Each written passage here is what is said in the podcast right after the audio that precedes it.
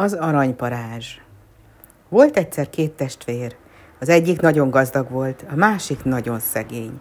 A gazdagnak sok földje volt, nagy ménese, gulyája, a szegénynek még csak egy sovány kecskéjese, de gyereke annál több, míg a gazdagnak se fia, se lánya nem volt.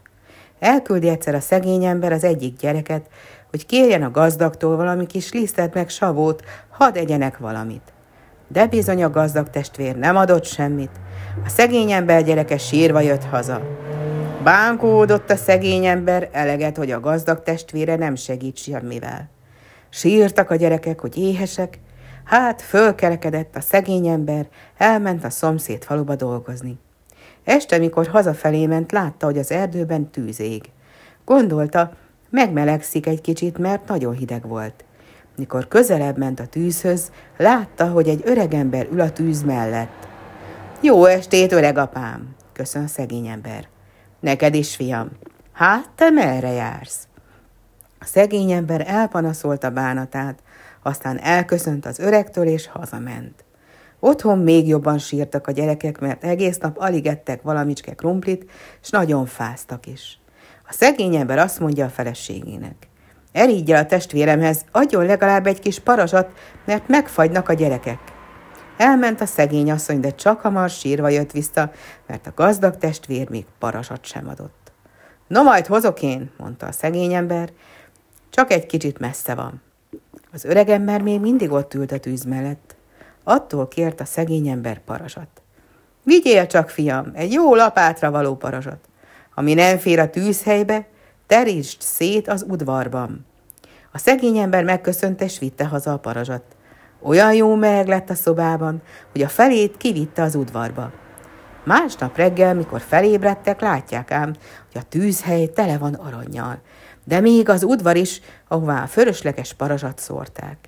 Mikor fölszedték a sok aranyat, meg akarták mérni, de nem volt a házban véka. Elment a szegény ember a testvéréhez vékáért. Adok, mondta a gazdag, de csak úgy, ha holnap ledolgozod. A szegény ember megígérte. Otthon megmérték a sok aranyat, bizony éppen hét véka lett tele. Mikor az egyik gyerekkel visszaküldték a vékát, a gazda meglátott a véka alján egy csillogó aranyat. A nagy sietségben nem vették észre a szegény emberék, hogy még egy arany van a vékában.